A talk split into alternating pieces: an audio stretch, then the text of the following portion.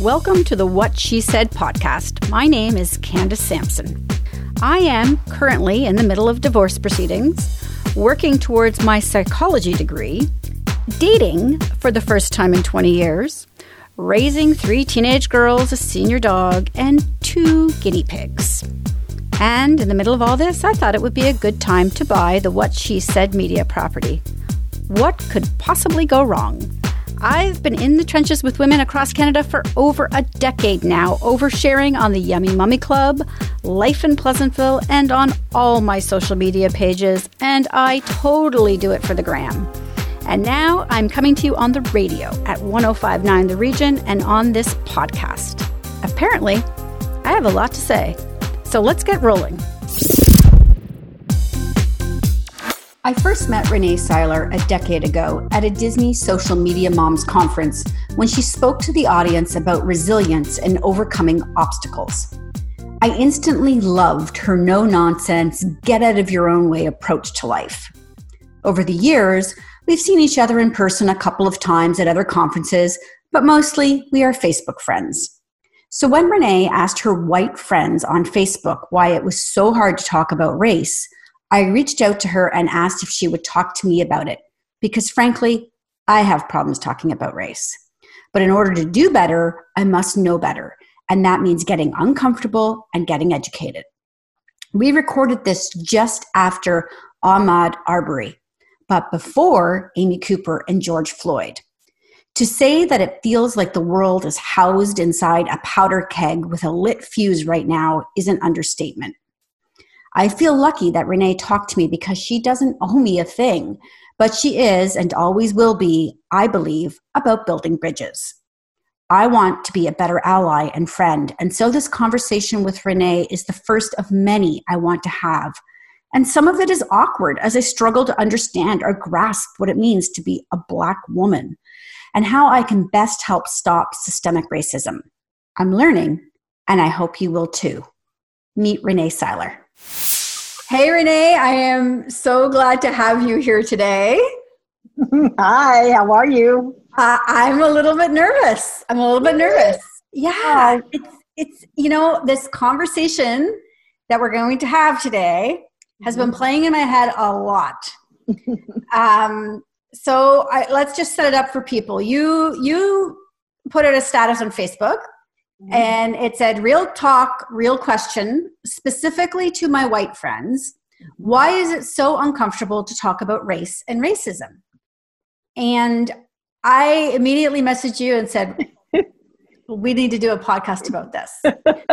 um, because there's a lot here and it's it's important to people yeah. to, to be able to have these conversations and i think that's what we're so lacking in this world i mean it's it's really really difficult to have this conversation about 200 plus years of history and race and racism to cover this in, in the time that we're going to be here. But it does need to be we have to start somewhere we have to start somewhere and i think we should start by telling people that i'm actually black i mean unless they in case they didn't you know figure that part out but yes i'm african american and, and, I think uh, also worth pointing out that you're American and I'm Canadian. So we're also coming at this from a little bit different lenses as well, as far as our politics are probably concerned and our our view worldview.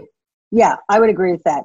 So, you know, what started listen, I've I come from a background, you know, because we met uh, over a decade ago. And my background was journalism, television news. And for a long, long time, I really walked a line. I kept my opinions to myself, so on and so forth. But in the last 10 years or so, I've really become more vocal. And um, lately, like in the last year, six months to a year, I've become even more vocal because I, I can't in good conscience just sit by and watch what's happening. I, I'm a mother, you know, I have a young black son. Well, he's not that young, he's 22 almost.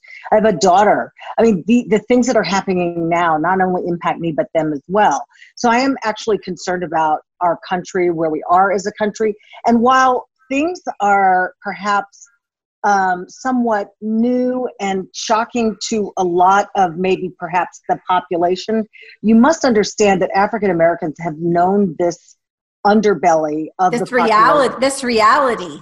That's right. This so when um, the most recent one, um, Ahmaud Arbery in, in Georgia was killed. Um, you know, there were a lot of people who were like, how can that be? Like, they just can't believe that. And not one black person said, how can that be? Because we know how that can be. Yes, and but it's not. But it's not. It's not the first. I mean, we have Sandra Bland. Yeah. Uh, you know, the, the, list goes on and on. There was, and I and I hate Martin. that I don't know this because there's so many. But there was a, a woman. Mm-hmm. There was a woman last week who was slept in, shot in her sleep. Was it um, just recently? Ben, this came to to light. Yeah, Benton, or I think her last name was. Uh, yeah, it's Benton or something like that. That happened in Louisville, Kentucky, where the officers um, barged in. They were supposed to be serving a warrant to someone who wasn't even there. And so they barged in. I mean, you, you know, the thing is, when someone's coming at you with weaponry and ju- and you were asleep, what are you doing? What you're like, wait, what's happening? So so people don't always act in their in their right mind. They're scared. What what do you do when someone's holding a gun to you and telling you, you know, stop and everybody's yelling and you can't hear and you can't process?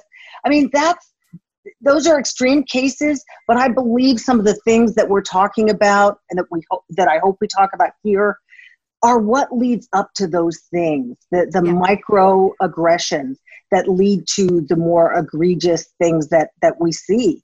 And that's where we really have to have to educate people so you can stop before we even get to that place. And I should also add, you know what? I'm not I'm not an educator. I'm not a a specialist in this at all. I'm a former journalist who happens to have been black for 57 years, and that's my.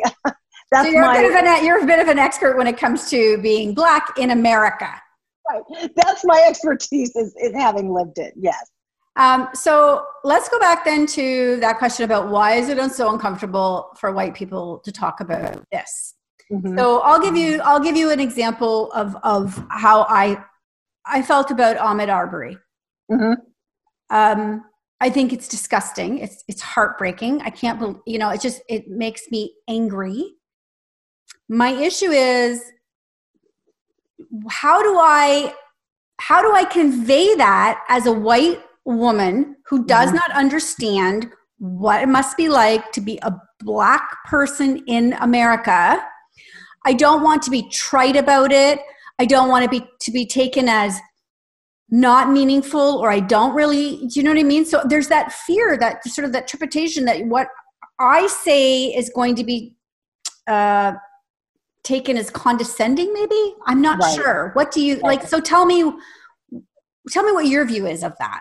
Well, so I'm a big believer in just open, honest communication. And I think that when you come at something with an open heart, like like what you just said to me is perfect. What you said is, I know this happens, but I would like to hear from my friends who are black or or Asian or whatever.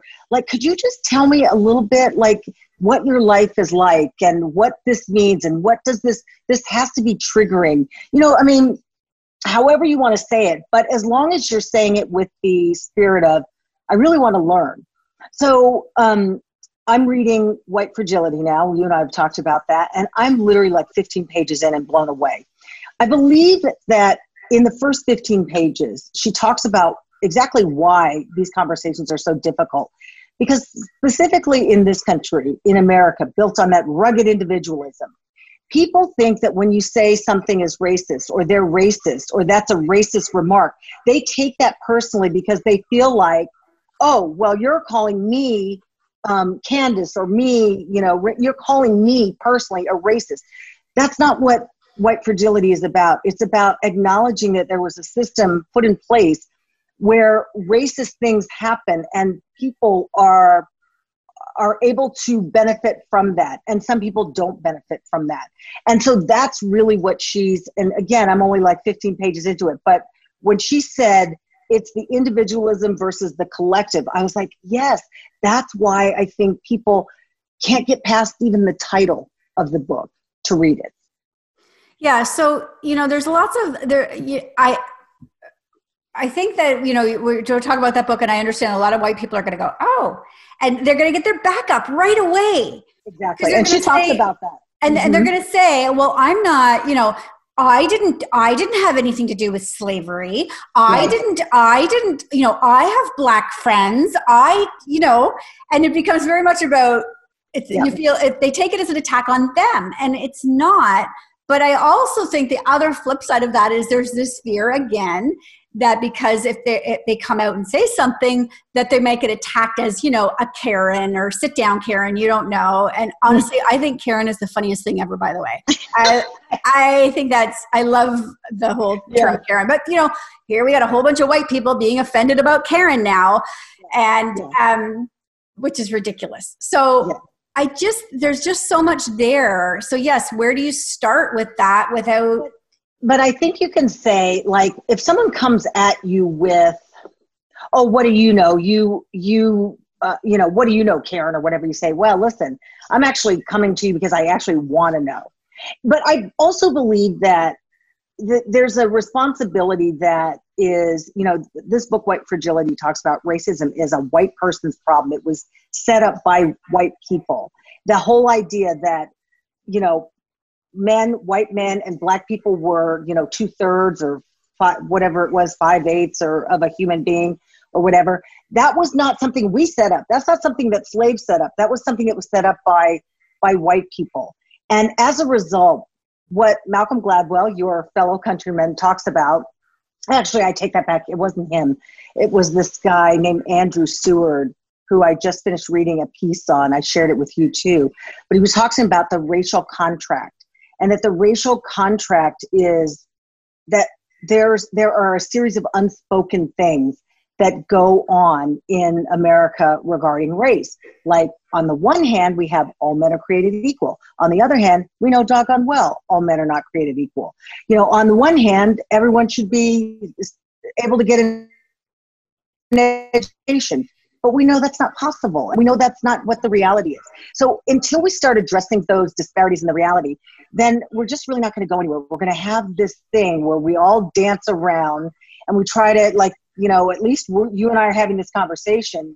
There are a number of people who don't even want to talk about it. So those people are the ones who this author of White Fragility says, you know, when she goes into an event that she's, you know, speaking at, you can see them come in. She said the white people who have their back up, you can see them coming in the door.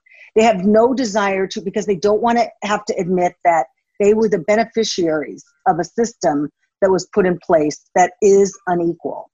Yeah, you know, I think about language and how we, you know how words come about and sort of how they get overused. And one of my favorite words that is overused is privilege. Mm-hmm. I'll give you an example. Uh, mm-hmm. I did a radio interview recently with a food person who talked about, you know, pantry staples, and she mentioned artichokes. Mm-hmm. And somebody in the comments said that my privilege was showing because I was talking about artichokes. And I thought, oh, for Christ's sakes, it's artichokes. Mm-hmm. Now, we cannot translate artichokes to privilege. Where we right. can translate privilege is I will tell you right now, I am aware that as a white woman with blonde hair, mm-hmm. I have definitely had some privilege in my life afforded sure. to me on certain things. Mm-hmm. And I should be able to admit that without any in any way saying that I'm not a worthy person. Mm-hmm. The yeah. society is set up that way, unfortunately, that yes, I have been afforded some privilege.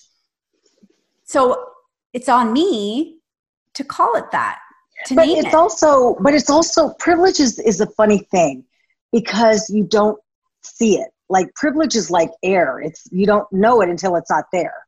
So um it's it's um i'll give you a, an example too. I mean and and you know this is well this is not a great example but um it's an example of what you don't know until you kind of don't have it. So i wrote this book called good enough mother and at one point, I was talking about, you know, how a friend and I would every Friday night, you know, we would go meet in the pizza place and it had all these games and everything and tokens and we would spend, you know, $80 on wine and $20 on these tokens like every other you know saturday night just so we could have a time to to decompress.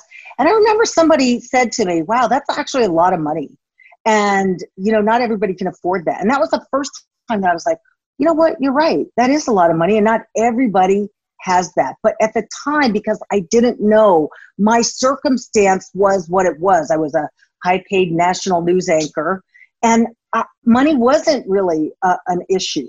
So I wrote right from that. It went right through the publisher, who's at a big publishing house on Madison Avenue, and nobody was the wiser. So that's where I think that privilege thing it it it can be hampering for a lot of us because we don't know it. Now, white privilege, this is where people again get their back up. What you're talking about is that there are situations where you may have worked as hard as a person of color, but there weren't the barriers that that were in place there. That's what white privilege means. It doesn't mean that you have more than someone else. It means that your color didn't hold you back. And that's the one thing people who bristle over white privilege just don't seem to understand. But again, we're, you and I are talking about something that requires an enormous amount of self awareness. So when you talk to people about race, the very first thing, it depends because some of them, they just immediately get their back up and you're not going to go anywhere. So you might as well just stop. And and that's sad. I feel sad for them. And but there's it's that whole well, I didn't have anything to do with this, you know. And so where do you go from there.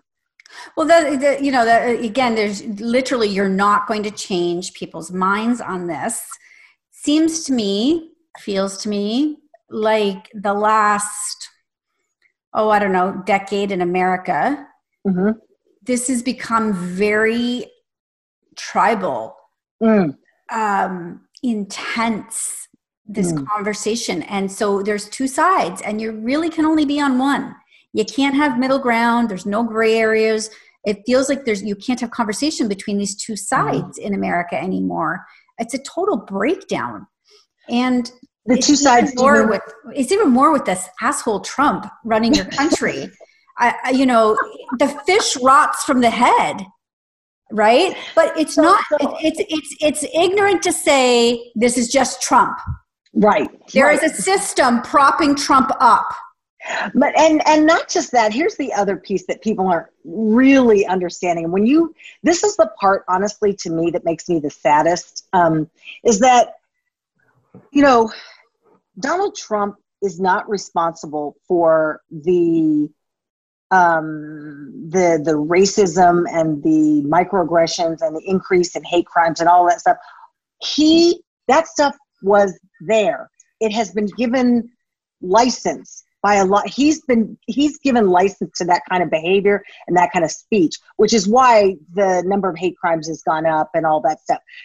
That stuff has always been there. It's it's a part of America's DNA, which I hate saying, but race is a part of you know this country's dna and that's why it's really going to take some work to kind of untangle it.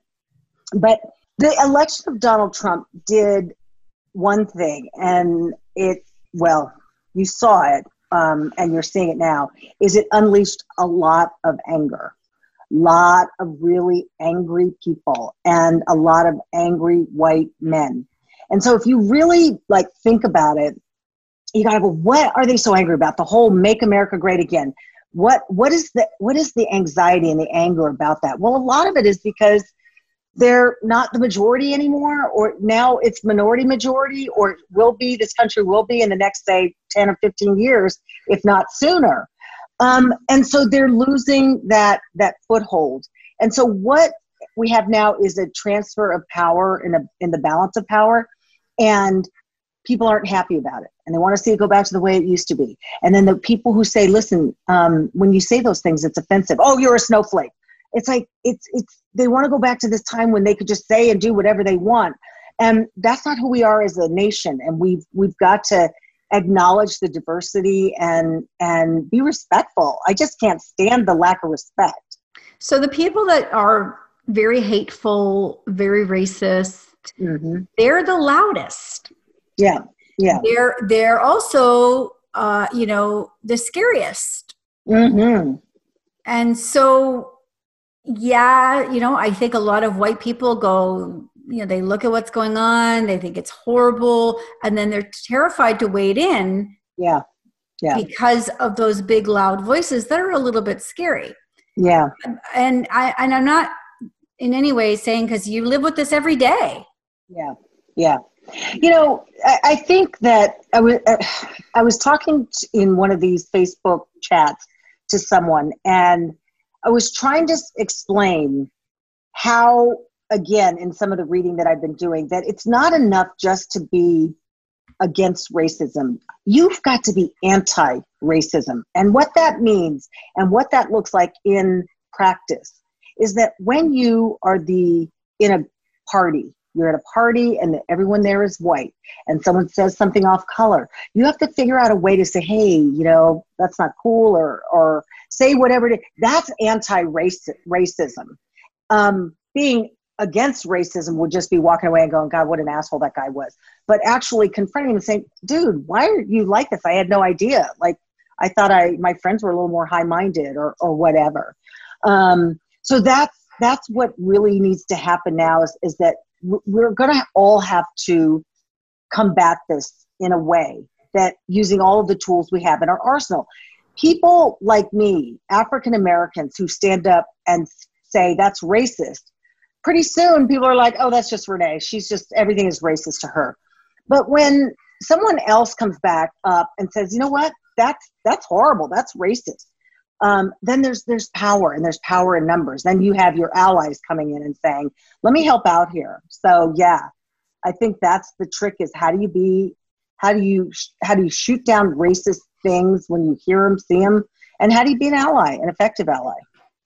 Yeah, I think that's a good point. I think you know, and, and you can that I you know when you're saying that, I, I think about it in terms of how we talk about uh, being a woman and how we need men to speak up when things turn to locker room talk or you know catcalling on the street and things like mm-hmm. that so we do need uh, so we do need allies in that in that fight as well so same same with racism yeah. yeah. You know, also, I wonder with a lot of my friends or people who are, uh, you know, appalled by this kind of thing, these things that happen oh, Ahmaud Arbery or, or whatever. I just think to myself, like, are you guys, you know, do you have any black friends? That's what I always want to know. Okay, I want to know. So I thought yeah. about that mm-hmm. when I was out today before we had this conversation. I was like, my worldview is pretty much shaped by, you know, I now, not to say I didn't have any black friends. I mean, I, I, thought back to when I was a child and definitely I had Tracy and Sharice and they, I hung out with them all the time in the neighborhood and they they moved away, so I didn't see them much longer, you know. And um, but my my experience is, I look at my friends, and they're mostly white. Mm-hmm. And you know, it wasn't like I had a big field of of mm-hmm. you know people of color around me to draw from. To be honest, right, right, uh, right. That sort of shaped my experience. So I think. I mean, it sounds ridiculous. Like, what do I do? Just go out now to a, to a person of color and say, "Be my friend," and like yeah. you can't do that. But you're right. Like I, I, um, I don't have a lot of people of color in my life that I have this, which is why I wanted to have this conversation with you.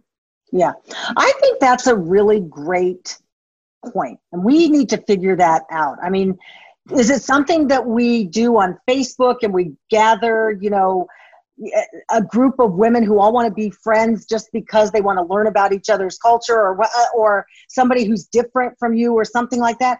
I think there's definitely room and space for something like that. Outside of that i feel like are you know how much volunteering do you do? What are the organizations you volunteer with? If you're you know volunteering with i don't know if they have big brothers big sisters or any of those organizations that might tend to have more i guess client diverse clientele I would be um, I guess my my my first recommendation. But um, yeah, and that's really also what we have to do is that we have to actually work at it.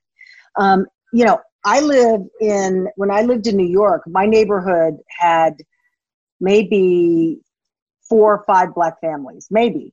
Same thing, you know, I mean, but I was, and that's what what I try to make people understand that for me to wade into a white world is not as intimidating because that's what I've done my entire life. Mm-hmm. But for you to wade into a black environment is going to be different and you're going to be self conscious. And I guess you just have to do it enough until you're not. And that's a hard thing too. you know, because people be like, well, what is she doing here? Or that sort of thing. Yeah, yeah hundred percent right. I mean, you can't tell me that I, if I walked into a, a very predominantly black neighborhood, that I wouldn't stick out like a sore thumb, and that question would be asked, right? Right, right, right. Um, so yeah, there, there's there's that as well that we have to address. Is is it shouldn't be unusual for mm-hmm. me to be there, and vice versa. Yeah, and you saw what happened just the other day with this black delivery driver in Oklahoma who the two white guys, you know, shut him in. So he infuriating, infuriating. So, so this harkens back to a time post slavery when free blacks had to carry something that were called their freedom papers, right? So you had to carry papers that would let, let announce to people if you if they pulled you over or they found you or whatever you pull this piece of paper out and say yeah you know i'm actually a free black man. And it's just this this this kind of craziness like why the one guy who came up to him um, after there were two men who were involved right? And the second guy came up and said well uh, you know what do you we just want to know your name and what you're doing here. It's like what? Like this is the 2020. But this, the crazy thing about this, Renee, is this is just this is just the shit that's caught on camera.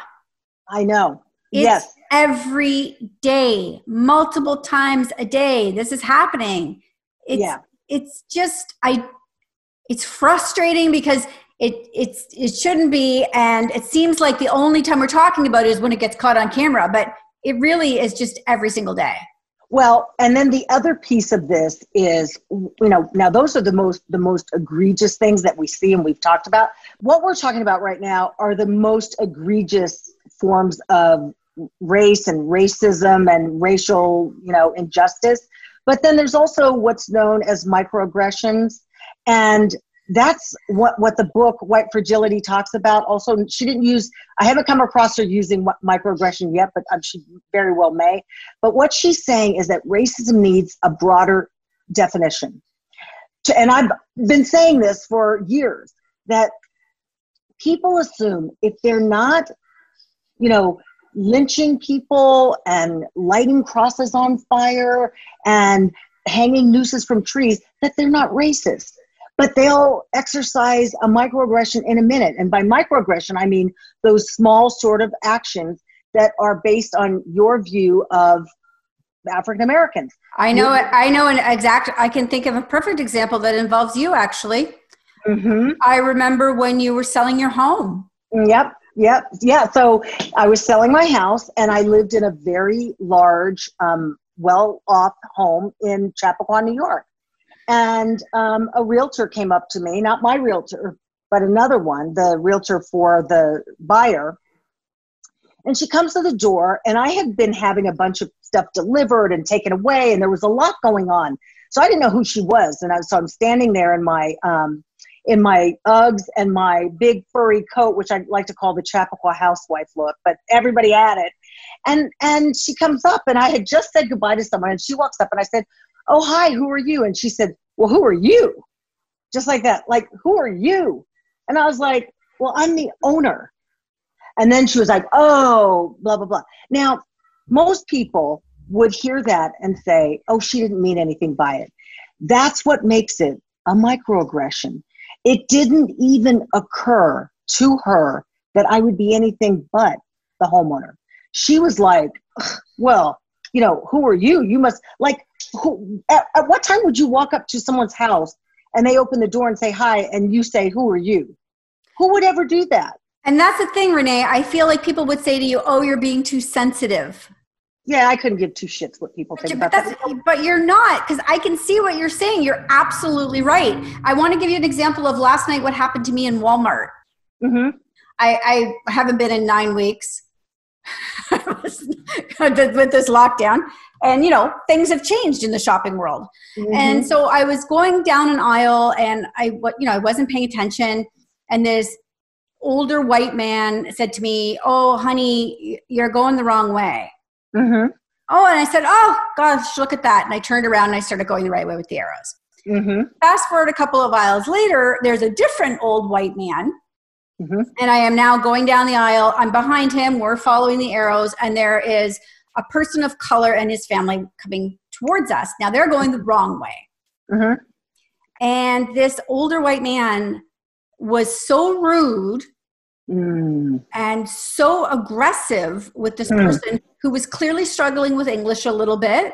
Mm-hmm. Mm-hmm. Also, it's a brand new world. The rules have changed. Like, be polite. Mm-hmm. I was really struck by the difference in how I was treated. Uh huh. Uh huh. And how this this person of color was treated. Yeah. Yeah. And maybe that that could be also attributed to the fact that there were two different men. Those were two different men. See, and for me, I always try to give people but that, the benefit. But the man who was giving the person of color a hard time turned around to me and said, "Dumb as bricks." Oh, well, now that changes the story, now doesn't it? Right. so, so, so when I caught up with that family on the next aisle, I said to them, "I am so sorry. That man was so rude." Uh, uh, you know, no reason for that.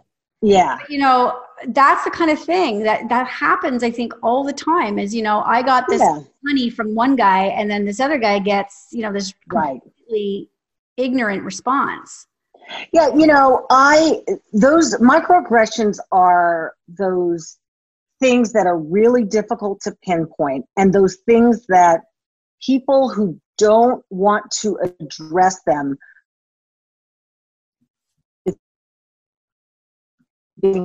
like we used to just like you know wh- why can't we call him that name? Because that's what we did when i was but that's what a microaggression is it's it's this it's your sort of behavior based on something that you think you know about a certain population or and it's not a good thing any black person can tell you about the time they were followed in a store i mean i remember when i was working at um at cbs and i had a uh, i was shopping for clothes for the show.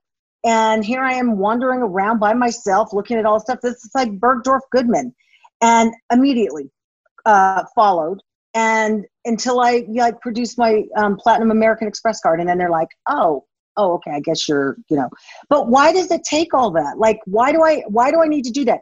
The thing about the guy in the, um, in Oklahoma who had the two white men block him, block his truck in, the thing that got me on that was how in an instant that could have been something else how that could have turned deadly for this man who was just doing his job and that is horrifying to me. It's so upsetting.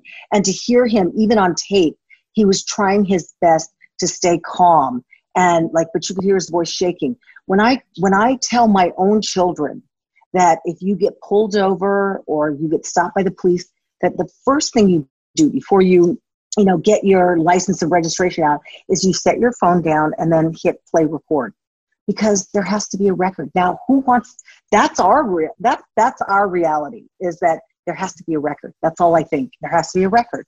Think of where we would be right now if there wasn't a video of the Ahmed arbery. And Sam you know, ahmaud arbery. Yep. We we we never know. So, so it's really frustrating you, i'm going to read white fragility and uh, there's a book that I recommend that I think everybody should read as well. And it's Talking to Strangers by Malcolm Gladwell. And he starts and ends with the story of Sandra Bland.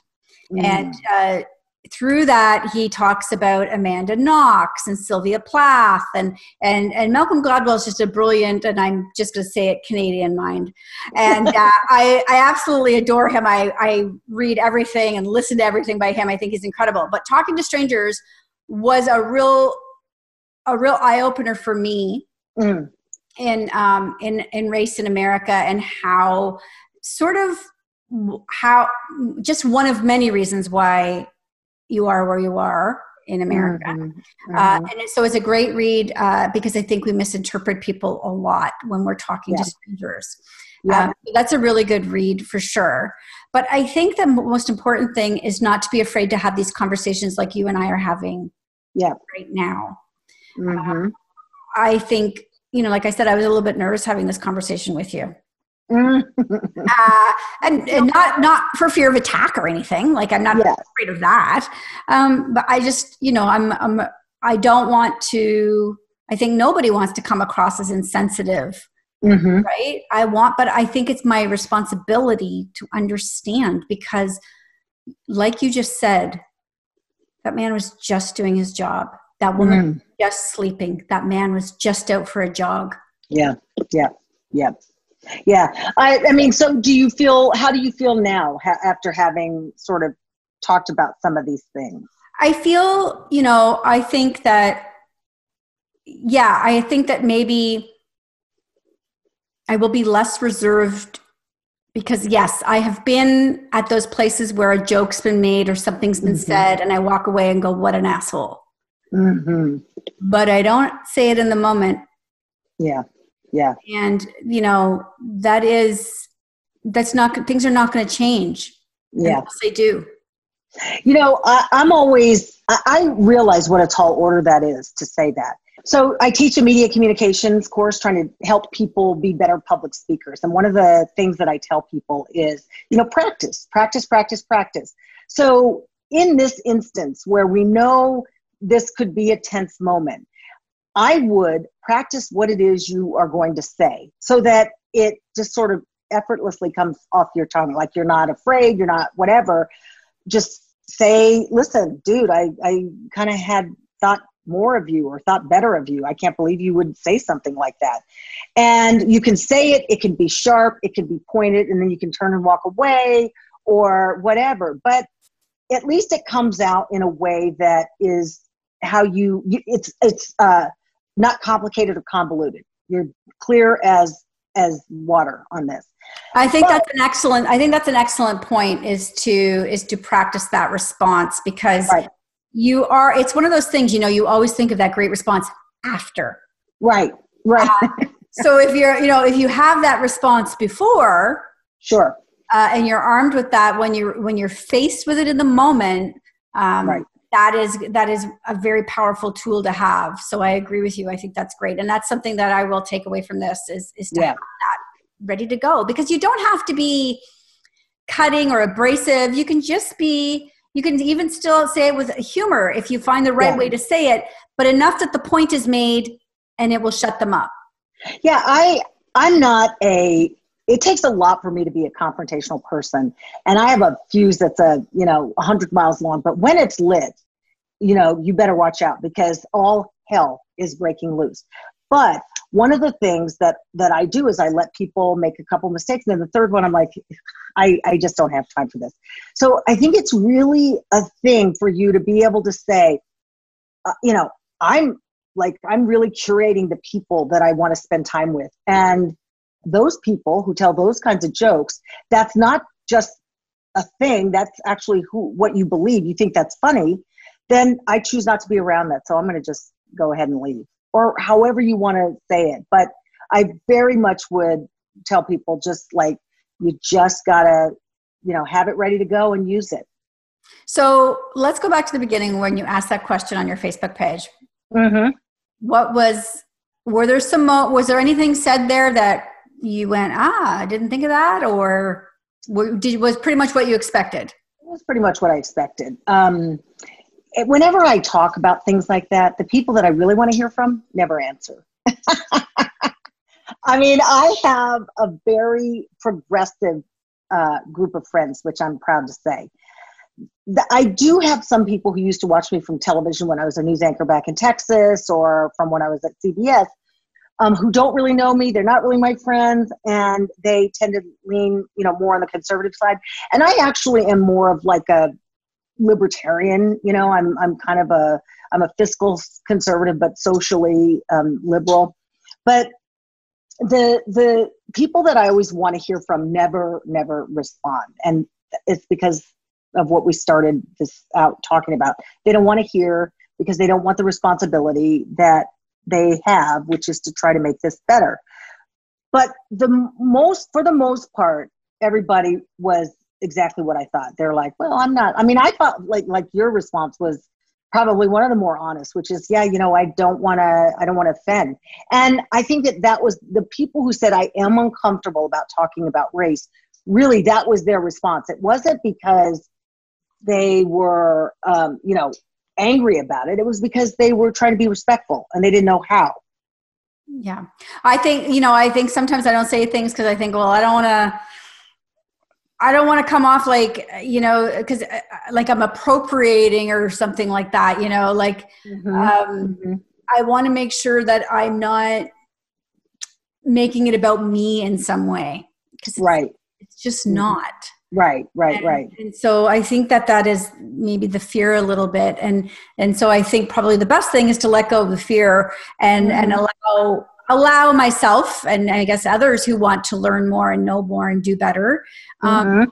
have these conversations, these ongoing conversations with people. Yeah, and I think again, it's how you approach it. When you come in and you say, "Look, I I'm going to just admit I I don't know anything about this, but I would like to know more." Is you know and and i know a lot of people are i have a lot of african american friends are like well it's not my job to educate so and so on so, such and such.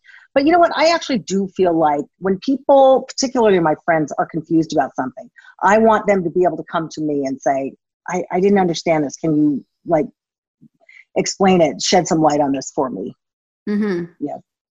Yeah and i think you know again it's not your job to make me feel better in all of this. Like know but but to have an honest discussion with me I, I, I think that's the only way we can get through this is to have those discussions. And if it makes me makes me a little uncomfortable or makes me realize of something i've done that's probably maybe not advanced um, relationships then yeah then that's on me to correct not you. Yeah yeah. Yeah i think if if we were all just a little like we, we all have to do better period. We all have to do better. But right now there is little incentive in this country to do better because we have someone in the White House who is really bringing out the most base instincts of people. And it's really horrible to see. It's horrible to see. Um, you know, I, I, this summer I was in The Hague um, on a project, and I worked with um, all these um, leaders of developing nations. It was a justice project and they were all talking about like the we talked a lot about the rule of law and how to get justice in and how to mete out justice in these sort of very rural very poor countries. And i just thought to myself like when they talk about the tribalism that is so great in those countries i was like it's here too. It's crazy. But that's where we are I know it's horrifying. It's horrifying to watch, but it's also just, you know, we're not, we're not, I mean, I always laugh at the joke about, you know, we're the apartment above the meth lab.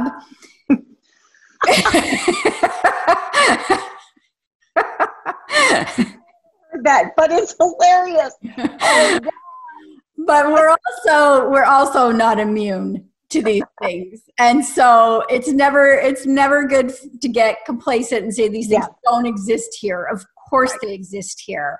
Right, um, right, right, and so it needs to be it needs to be addressed um, you know when you see it. Yep 100% yeah. So thank you for joining me today and having this conversation. It was you know i didn't expect that it would be um, anything less than enlightening. Mm-hmm. And, um, and I feel much better having had it now. And I hope that we'll continue the conversation. Absolutely. Call on me anytime. It's great to see you again. I'm going to get that book. Uh, yes. agility and um and i'm gonna i'm gonna come back so we can maybe we'll get a group together and we'll do well i just i literally just posted that that i want to do a i want to do a group discussion on this book it's on so, it's my facebook status so what's your podcast renee you know what I actually, well, do I have one? I do have one, but I haven't updated it in forever. Uh, my, my website is goodenoughmother.com. Okay. I have a podcast called How in the Hell Did I Get Here? And I, but I haven't updated it in a long, long time. So, because I really wanted to talk about you know middle middle age and midlife and how in oh my god that's a whole that's a whole other podcast. Exactly exactly. So anyway so that's it. But my site is goodenoughmother.com okay wonderful. Thank you so much renee. Okay candace thanks. Bye. Bye